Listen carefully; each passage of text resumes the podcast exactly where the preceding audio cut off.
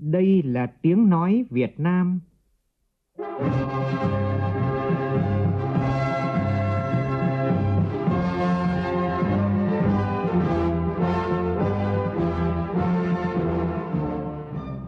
là tiếng nói Việt Nam, phát thanh từ Hà Nội, thủ đô nước Cộng hòa xã hội chủ nghĩa Việt Nam.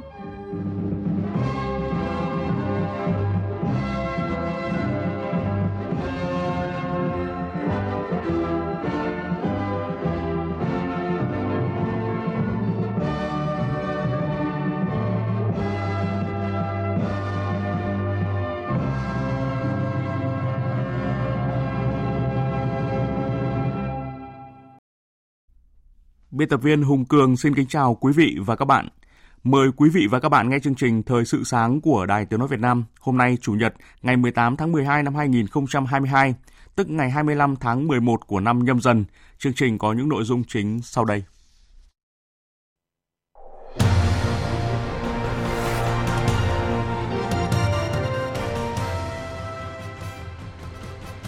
Nhiều kỳ vọng sau hội thảo văn hóa, thể chế, chính sách và nguồn lực cho phát triển văn hóa.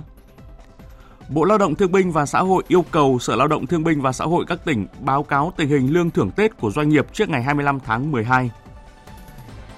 Viện Hàn Lâm Khoa học Nga ra mắt sách tra cứu Việt Nam đối tác thương mại và đầu tư. Trong phần tin quốc tế, Tân Thủ tướng Ireland khẳng định trọng tâm trong nhiệm kỳ mới của ông là giải quyết mâu thuẫn dai dẳng giữa Anh và Liên minh châu Âu liên quan đến quy tắc thương mại của vùng lãnh thổ Bắc Ireland. Trong chương trình còn có bình luận nhan đề thắp lên động lực mới cho tương lai, nhìn từ hội nghị cấp cao kỷ niệm 45 năm quan hệ ASEAN-EU.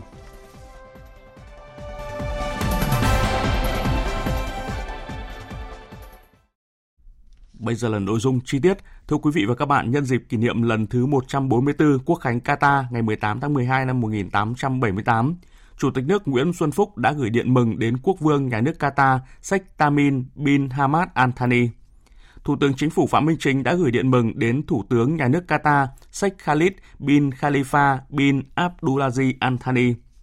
Chủ tịch Quốc hội Vương Đình Huệ đã gửi điện mừng đến Chủ tịch Hội đồng Sura Hassan bin Abdullah Al Ghanim Cùng ngày, Bộ trưởng Ngoại giao Bùi Thanh Sơn đã gửi điện mừng đến Phó Thủ tướng, Bộ trưởng Ngoại giao nhà nước Qatar Sheikh Mohammed bin Abdurrahman Al Thani. Sau một ngày làm việc khẩn trương, tập trung và trách nhiệm cao, Hội thảo văn hóa năm 2022 với chủ đề Thể chế, chính sách và nguồn lực cho phát triển văn hóa đã thành công tốt đẹp. Các đại biểu kỳ vọng sau hội thảo văn hóa sẽ có những bước chuyển trong phát huy các nguồn lực, đặc biệt là nguồn lực tài chính và con người cho văn hóa phát triển. Ghi nhận của phóng viên Lại Hoa. Nhấn mạnh việc hoàn thiện thể chế chính sách, khơi thông các nguồn lực để phát triển văn hóa là một trong những giải pháp quan trọng đóng góp vào việc chấn hưng và phát triển văn hóa. Nguyên chủ nhiệm Ủy ban Văn hóa Giáo dục của Quốc hội Phan Thanh Bình cho rằng cái hội nghị văn hóa lần này đó là thể chế, chính sách và nguồn lực. Từ đó có thể thấy rằng đã thể hiện rất rõ mục tiêu của cái hội nghị văn hóa lần này. Chúng ta sẽ có phần cái thể chế của nhà nước, rồi sau đó từ thể chế đó thì đi đến chính sách như thế nào và nguồn lực cần phải đầu tư như thế nào. Không để như thời gian qua nói thì nhiều nhưng khi triển khai thì chúng ta sẽ gấp bắp những cái điều kiện cụ thể được. Đặc biệt quan tâm đến nguồn lực phát triển văn hóa, nguyên Phó trưởng Ban tuyên giáo Trung ương Đào Duy Quát kỳ vọng sau hội nghị tập trung đào tạo bồi dưỡng đội ngũ cán bộ văn hóa có tâm, nhận thức, năng lực lãnh đạo và quản lý văn hóa. Cái nguồn nhân lực, cái suy nghĩ về cơ chế chính sách phát hiện, đào tạo, đặc biệt là trọng dụng nhân tài trong lĩnh vực văn hóa này. Vì phải có những nhà văn hóa lớn cũng văn nghệ sĩ lớn như thế thì mới có thể tạo ra được những cái giá trị nó nâng cái tầm các cái giá trị ấy lên và con người chúng ta cũng được nâng lên theo. Nhiều nghệ nhân kỳ vọng bước chuyển sau hội nghị văn hóa lần này. Tôi cũng có cái kỳ vọng là các ngành nghề hoặc là nhất là về cái đặc thù phát triển văn hóa và đặc biệt văn hóa dân gian, văn hóa làng, bảo tồn cái văn hóa quan họ gốc cần được phát huy hơn. Và chắc chắn rằng sau hội nghị này đã phát triển rồi lại còn phát triển hơn nữa. Ừ, tôi rất là kỳ vọng thì trong cái chương trình hội thảo đều có đảng và nhà nước rồi quốc hội chính phủ. Thì tôi mong rằng là sẽ có nhiều những cái điểm mới các cơ quan ban ngành sớm ban hành hướng dẫn các cái chính sách trong đó để thể chế văn hóa nói đến cái áo dài để sớm đưa áo dài làm cái thương hiệu quốc gia. Trung tâm Nghiên cứu Việt Nam và ASEAN vừa phối hợp với Quỹ thúc đẩy phát triển hợp tác Nga Việt, truyền thống và hữu nghị và Viện các nước Á Phi tổ chức lễ ra mắt sách Việt Nam đối tác thương mại và đầu tư sách tra cứu. Đây là lần đầu tiên một cuốn cẩm nang tổng hợp về các vấn đề kinh tế đối ngoại của Việt Nam được xuất bản tại Nga. Phóng viên Anh Tú thường trú tại Liên bang Nga thông tin. Việt Nam, đối tác thương mại và đầu tư, sách tra cứu là công trình của tập thể các nhà khoa học Viện Trung Quốc và Châu Á Đương Đại thuộc Viện Hàn Lâm Khoa học Nga, các nghiên cứu sinh và sinh viên thuộc Viện Á Phi, trường đại học tổng hợp mang tên Lomonosov.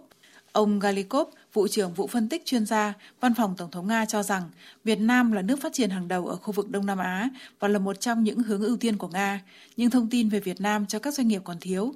Cuốn cẩm nang này rất có ích cho giới doanh nghiệp Nga. Giáo sư tiến sĩ Kirin Babaev, quyền viện trưởng Viện Trung Quốc và Châu Á Đương Đại, có cùng quan điểm này. Trong cuốn cẩm nang này, cung cấp nền tảng cho hợp tác giữa các công ty của chúng ta, giữa hai đất nước, giữa các cơ quan chính quyền Nga và Việt Nam. Tôi tin rằng cuốn sách sẽ được ưa chuộng đối với các doanh nhân, những người muốn bắt đầu công việc ở Việt Nam, cũng như các đại diện cơ quan chính quyền, quan chức Nga của chúng tôi, những người đang thực hiện nhiệm vụ nâng cao hiệu quả hợp tác giữa hai nước chúng ta. Trong phần thứ nhất của cuốn sách, với những đánh giá tóm tắt tình hình kinh tế xã hội của Việt Nam giai đoạn 2010-2020, các tác giả đã nêu ra những danh mục, đặc điểm xuất nhập khẩu, nguồn và khối lượng vốn thu hút được. Phần thứ hai, cung cấp cái nhìn tổng quan về các lĩnh vực hàng đầu của nền kinh tế và xã hội. Phần thứ ba, đề cập quan hệ kinh tế thương mại của Việt Nam với các đối tác hàng đầu thế giới như Trung Quốc, Mỹ, EU, Hàn Quốc, Nhật Bản, ASEAN và EAEU do Nga dẫn đầu. Phần thứ tư và thứ năm chứa đựng thông tin cần thiết để đăng ký và điều hành một doanh nghiệp nước ngoài tại Việt Nam. Thông tin từ Sở Kế hoạch và Đầu tư Hà Nội cho biết trong năm 2022, kinh tế thủ đô có sự phục hồi mạnh mẽ với tổng sản phẩm trên địa bàn tăng khoảng 8,8%. Phóng viên Đài Tiếng Nói Việt Nam thông tin. Một trong những dẫn chứng về sự phục hồi ấn tượng của kinh tế thủ đô là trong năm 2022 có gần 9.000 doanh nghiệp hoạt động trở lại – 30.000 doanh nghiệp được thành lập mới, tăng 25%. Kim ngạch xuất khẩu trong năm ước tính đạt 17,34 tỷ đô la, tăng gần 12%. Tổng thu ngân sách nhà nước trên địa bàn vượt qua con số 330.000 tỷ đồng, đạt gần 107% dự đoán.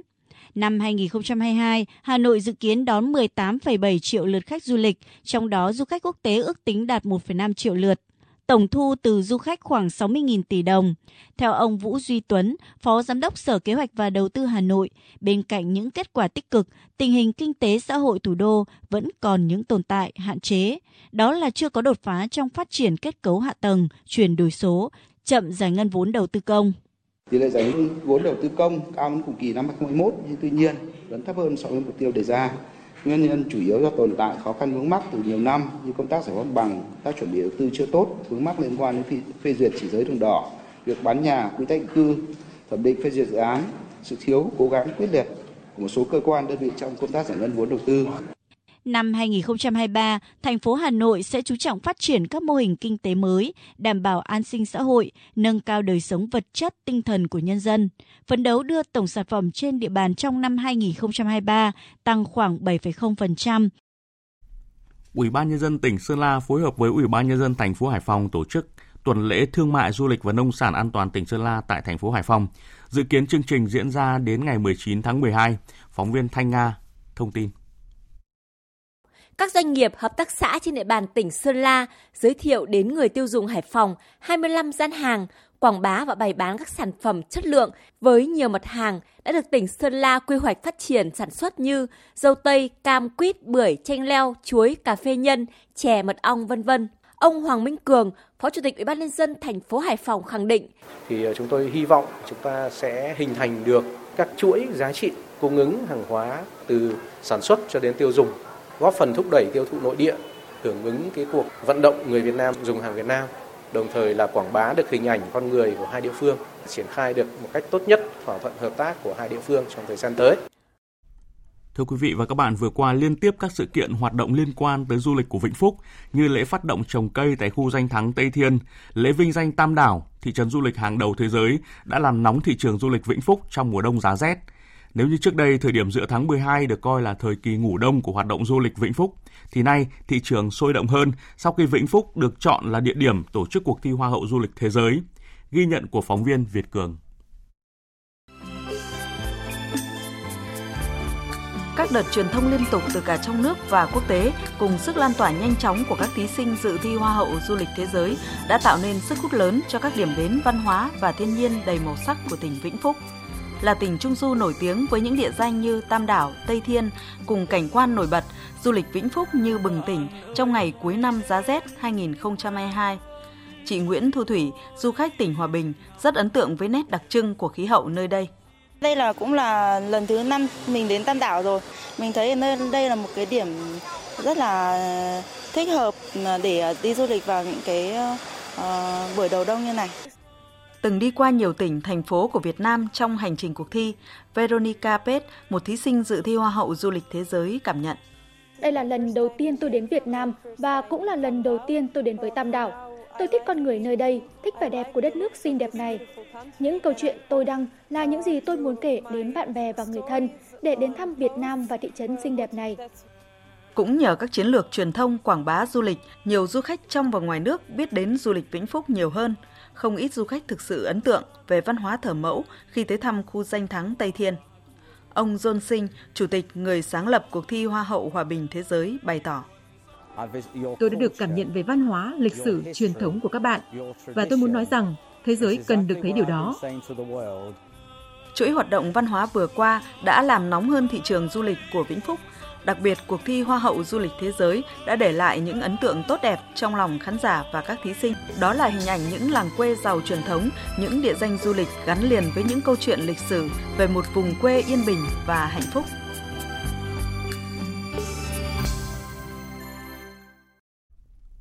Bộ Lao động Thương binh và Xã hội vừa có văn bản yêu cầu lãnh đạo Sở Lao động Thương binh và Xã hội các tỉnh phải báo cáo tình hình tiền lương và thưởng Tết của doanh nghiệp đối với người lao động trước ngày 25 tháng 12.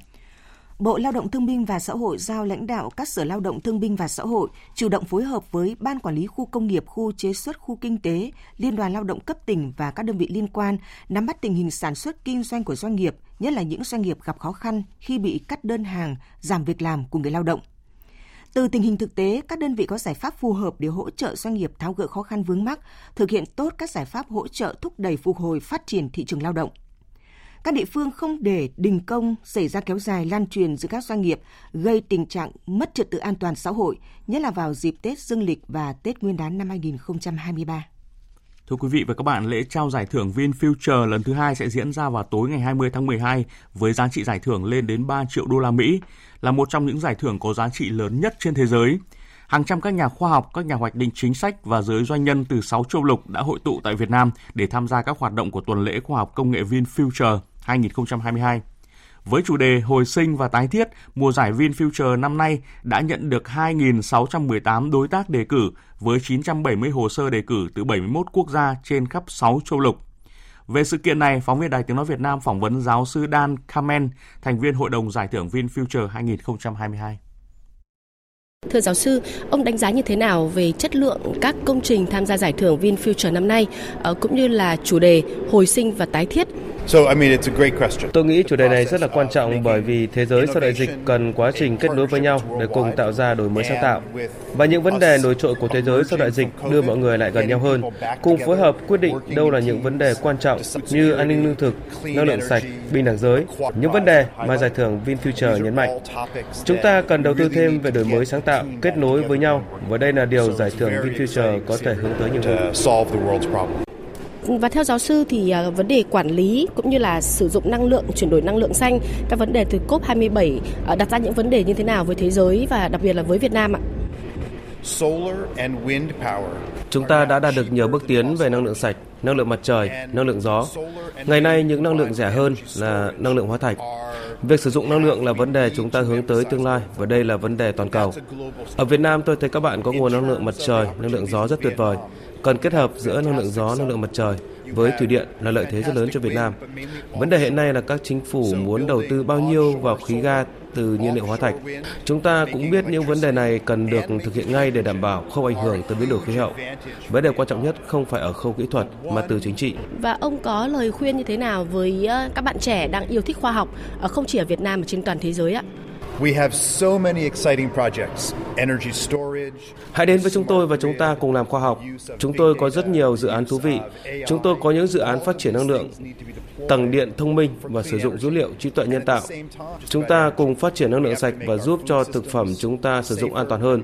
Chúng ta cùng bảo vệ hệ sinh thái rừng nhiệt đới. Tôi hiện là nhà vật lý, nhưng khi còn nhỏ tôi từng ước mơ là phi công. Khi tôi đi sâu nghiên cứu về năng lượng, tôi tìm thấy rất nhiều điều thú vị.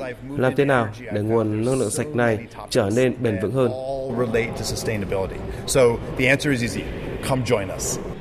Một lần nữa xin trân trọng cảm ơn giáo sư Dan M. Kamen, thành viên Hội đồng Giải thưởng VinFuture, Đại học California của Hoa Kỳ với những thông tin vừa rồi.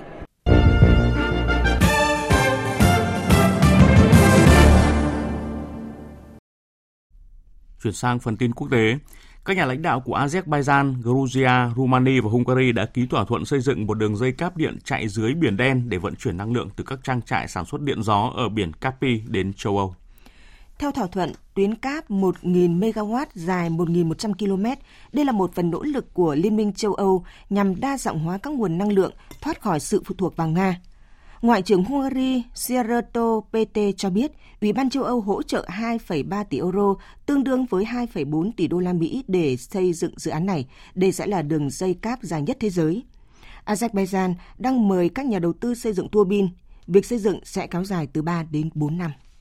Truyền thông Áo đưa tin Hạ viện nước này đã nhất trí thông qua nghị quyết bác bỏ kế hoạch xây dựng các lò phản ứng mô đun nhỏ của Cộng hòa Séc bởi lo ngại, lo ngại về nguy cơ an ninh và ảnh hưởng đến các tiêu chí chống biến đổi khí hậu mà Liên minh châu Âu đang theo đuổi. Phóng viên Hải Đăng theo dõi khu vực Đông Âu thông tin. Martin Littrell, phát ngôn viên chống hạt nhân của Đảng Xanh của Áo bày tỏ hài lòng vì quyết định chung đã được nhất trí cao của lãnh đạo nước này. Các đảng phái chính trị của Áo từ lâu đã phản đối vấn đề năng lượng hạt nhân. Nước này hiện không có bất kỳ lò phản ứng hạt nhân nào và đã kêu gọi châu Âu từ bỏ điện hạt nhân từ năm 2012. Công ty năng lượng của nhà nước Séc có kế hoạch bắt đầu một dự án thí điểm lắp đặt một lò phản ứng mô đun nhỏ gần nhà máy điện hạt nhân Temelin ở Nam Bohemia. Dự kiến nhà máy này sẽ hoàn thành trong khoảng thời gian từ 2032 đến 2035.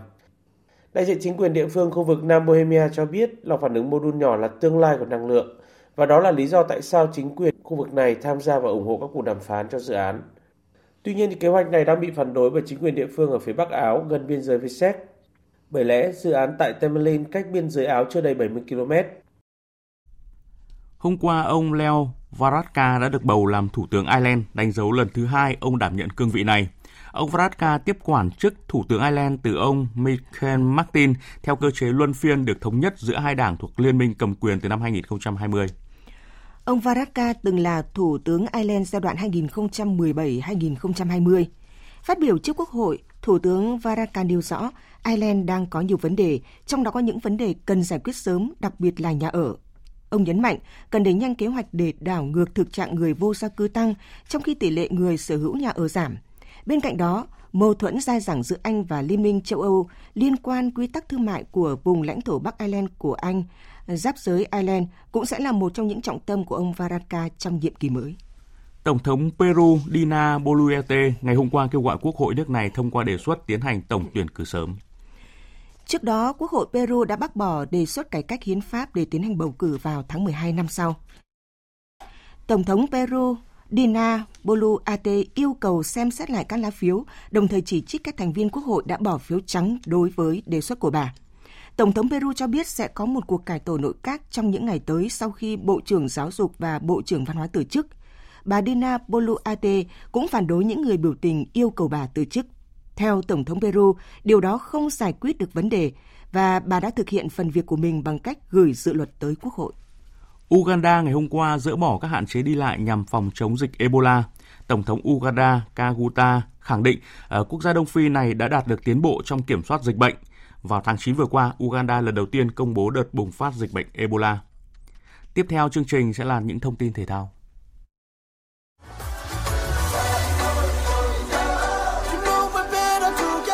Nhật ký World Cup 2022 Nhật ký World Cup 2022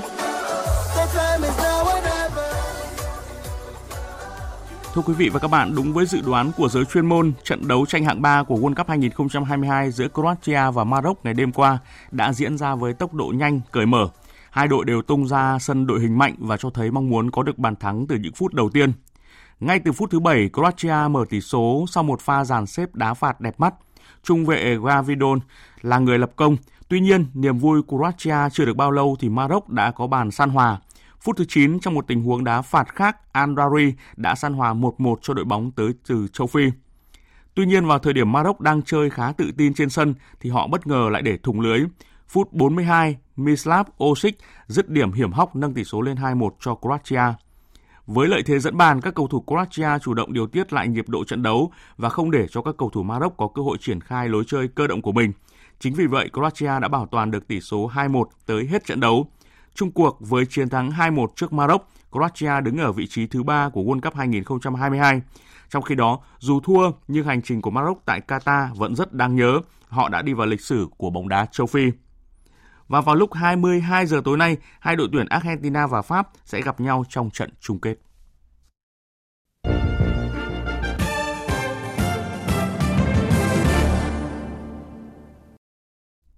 Thưa quý vị và các bạn, một trong những sự kiện quốc tế nổi bật trong tuần là hội nghị cấp cao kỷ niệm 45 năm quan hệ Hiệp hội các quốc gia Đông Nam Á và Liên minh châu Âu. Đây là sự kiện chưa từng có giữa Liên minh châu Âu, EU và ASEAN. Hai hình mẫu về hội nhập khu vực thành công nhất trên thế giới, đánh dấu cột mốc hợp tác quan trọng giữa hai khu vực nhằm hướng tới những lợi ích chung trong tương lai. Biên tập viên Hồ Điệp có bình luận, cấp cao EU-ASEAN thắp lên động lực mới cho tương lai. Đây là hội nghị cấp cao đầu tiên giữa các nhà lãnh đạo hai khối kể từ khi quan hệ giữa Liên minh châu Âu và ASEAN được nâng lên tầm chiến lược ngày 1 tháng 12 năm 2020. Trước đó, mối quan hệ giữa EU và ASEAN khi đó là Cộng đồng Kinh tế châu Âu EEC đã nồng đượm kể từ khi hình thành những năm 70 của thế kỷ trước và không ngừng phát triển trên mọi mặt thương mại, kinh tế, chính trị và văn hóa. Trong bối cảnh thế giới đang chứng kiến những biến động địa chính trị mạnh mẽ như tác động của đại dịch COVID-19, xung đột Nga-Ukraine và cạnh tranh Mỹ-Trung, Hội nghị cấp cao kỷ niệm 45 năm quan hệ đối thoại EU-ASEAN tại Bruxelles tiếp tục là cơ hội để hai bên xích lại gần nhau, định dạng những khuôn khổ hợp tác mới trong tương lai. Con số 10 tỷ euro mà EU hỗ trợ triển khai cho chiến lược cửa ngõ toàn cầu kết nối bền vững tại ASEAN là một ví dụ. Tuy không phải là quá lớn, nhưng nó cho thấy nhu cầu kết nối giữa hai bên, đặc biệt là của EU với ASEAN, khi ASEAN đang nổi lên như một điểm sáng địa chính trị không thể thiếu đối với các cường quốc. Tuyên bố chung kết thúc hội nghị đã phản ánh mong muốn của EU và ASEAN trong nỗ lực củng cố mối quan hệ giữa hai tổ chức khu vực hàng đầu thế giới trong bối cảnh địa chính trị ngày càng diễn biến phức tạp và khó lường ở Ấn Độ Dương-Thái Bình Dương. Và nói như nhà phân tích Frederick Colum, trường nghiên cứu quốc tế Rajaratnam, Đại học Công nghệ Nanyang, Singapore, thì trên tất cả, EU và ASEAN cần nhau với tư cách là những đối tác thực sự khi ASEAN đóng vai trò trung tâm của khu vực. Tất nhiên, trụ cột quan trọng nhất trong mối quan hệ hợp tác giữa ASEAN và EU là kinh tế. Đây chính là lĩnh vực các nước ASEAN quan tâm nhất và cũng là lĩnh vực mà EU có nhiều kinh nghiệm nhất, đồng thời cũng ghi nhận hợp tác liên khu vực giữa hai bên đạt nhiều tiến bộ nhất. Việc hai nước thành viên ASEAN là Singapore và Việt Nam đã ký hiệp định thương mại tự do FTA song phương với EU đã và đang tạo tiền đề hiện thực hóa cam kết thiết lập một hiệp định thương mại tự do giữa hai khối ASEAN và EU vì lợi ích của cả hai bên. Trong các nỗ lực chung thúc đẩy mối quan hệ EU-ASEAN này, phải kể đến vai trò và đóng góp của Việt Nam. Và nói như Thủ tướng Phạm Minh Chính, những thành quả hợp tác giữa EU và ASEAN đã tạo nền tảng và đang tiếp thêm sung lực xây dựng những định hướng mới cho tương lai. Chẳng thế mà Đại sứ Igor Reisman, trưởng phái đoàn EU tại ASEAN đã nhấn mạnh rằng Việt Nam không chỉ là một đối tác song phương lớn mà còn là đối tác quan trọng của EU trong hợp tác với ASEAN. Tuy nhiên, bối cảnh mới cũng đang đặt quan hệ EU-ASEAN trước nhiều thách thức. Đó là duy trì một trật tự quốc tế dựa trên thượng tôn pháp luật quốc tế, các quy tắc chung và chủ nghĩa đa phương được tất cả các bên chấp thuận. Muốn vậy, mối quan hệ hợp tác EU-ASEAN phải dựa trên việc đẩy mạnh tăng cường hợp tác hiện có và chia sẻ những lợi ích giá trị chung. Với tuyên bố chung đề ra định hướng tương lai, chắc chắn mối quan hệ đối tác giữa EU và ASEAN sẽ mang lại nhiều cơ hội hơn trong thời gian tới khi những kết quả đạt được và chương trình nghị sự được hiện thực hóa sẽ trực tiếp cải thiện đời sống và mang lại thành quả thiết thực cho người dân của cả hai khu vực. Quý vị và các bạn vừa nghe bình luận nhan đề thắp lên động lực mới cho tương lai nhìn từ hội nghị cấp cao kỷ niệm 45 năm quan hệ ASEAN-EU.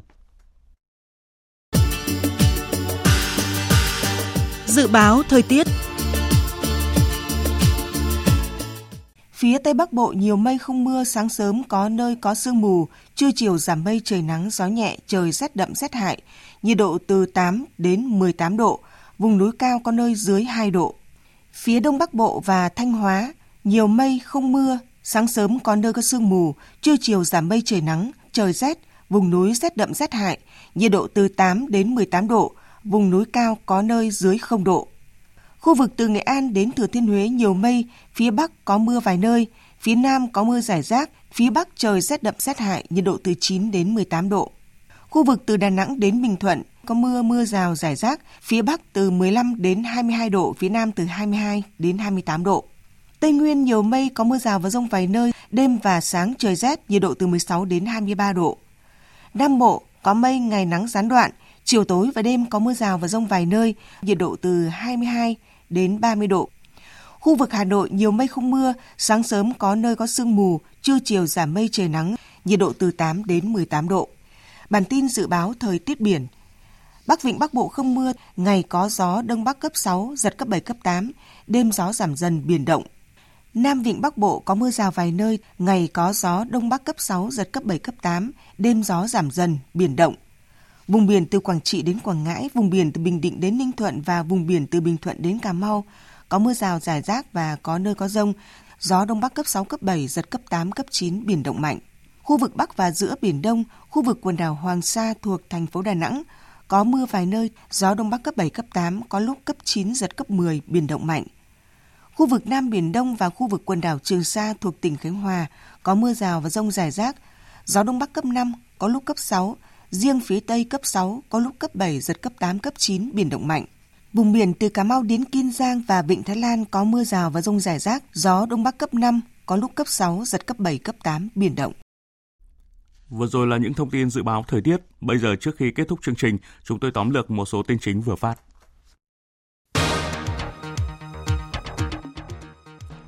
Sau một ngày làm việc khẩn trương, tập trung và trách nhiệm cao, Hội thảo văn hóa năm 2022 với chủ đề Thể chế, chính sách và nguồn lực cho phát triển văn hóa đã thành công tốt đẹp. Các đại biểu kỳ vọng sau hội thảo văn hóa sẽ có những bước chuyển trong phát huy các nguồn lực, đặc biệt là nguồn lực tài chính và con người cho văn hóa phát triển. Bộ Lao động Thương binh và Xã hội vừa có văn bản yêu cầu lãnh đạo Sở Lao động Thương binh và Xã hội các tỉnh phải báo cáo tình hình tiền lương và thưởng Tết của doanh nghiệp đối với người lao động trước ngày 25 tháng 12. Ngày hôm qua, ông Leo Varadkar đã được bầu làm Thủ tướng Ireland, đánh dấu lần thứ hai ông đảm nhận cương vị này. Ông Varadkar tiếp quản chức Thủ tướng Ireland từ ông Michel Martin, theo cơ chế luân phiên được thống nhất giữa hai đảng thuộc Liên minh cầm quyền từ năm 2020. Và tân Thủ tướng Ireland khẳng định trọng tâm trong nhiệm kỳ mới của ông là giải quyết mâu thuẫn dai dẳng giữa Anh và Liên minh châu Âu liên quan đến quy tắc thương mại của vùng lãnh thổ Bắc Ireland.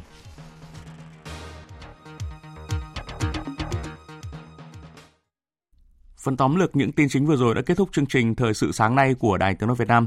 Chương trình do biên tập viên Hùng Cường thực hiện với sự tham gia của phát thanh viên Hải Yến, kỹ thuật viên Tuyết Mai, chịu trách nhiệm nội dung Nguyễn Thị Tuyết Mai.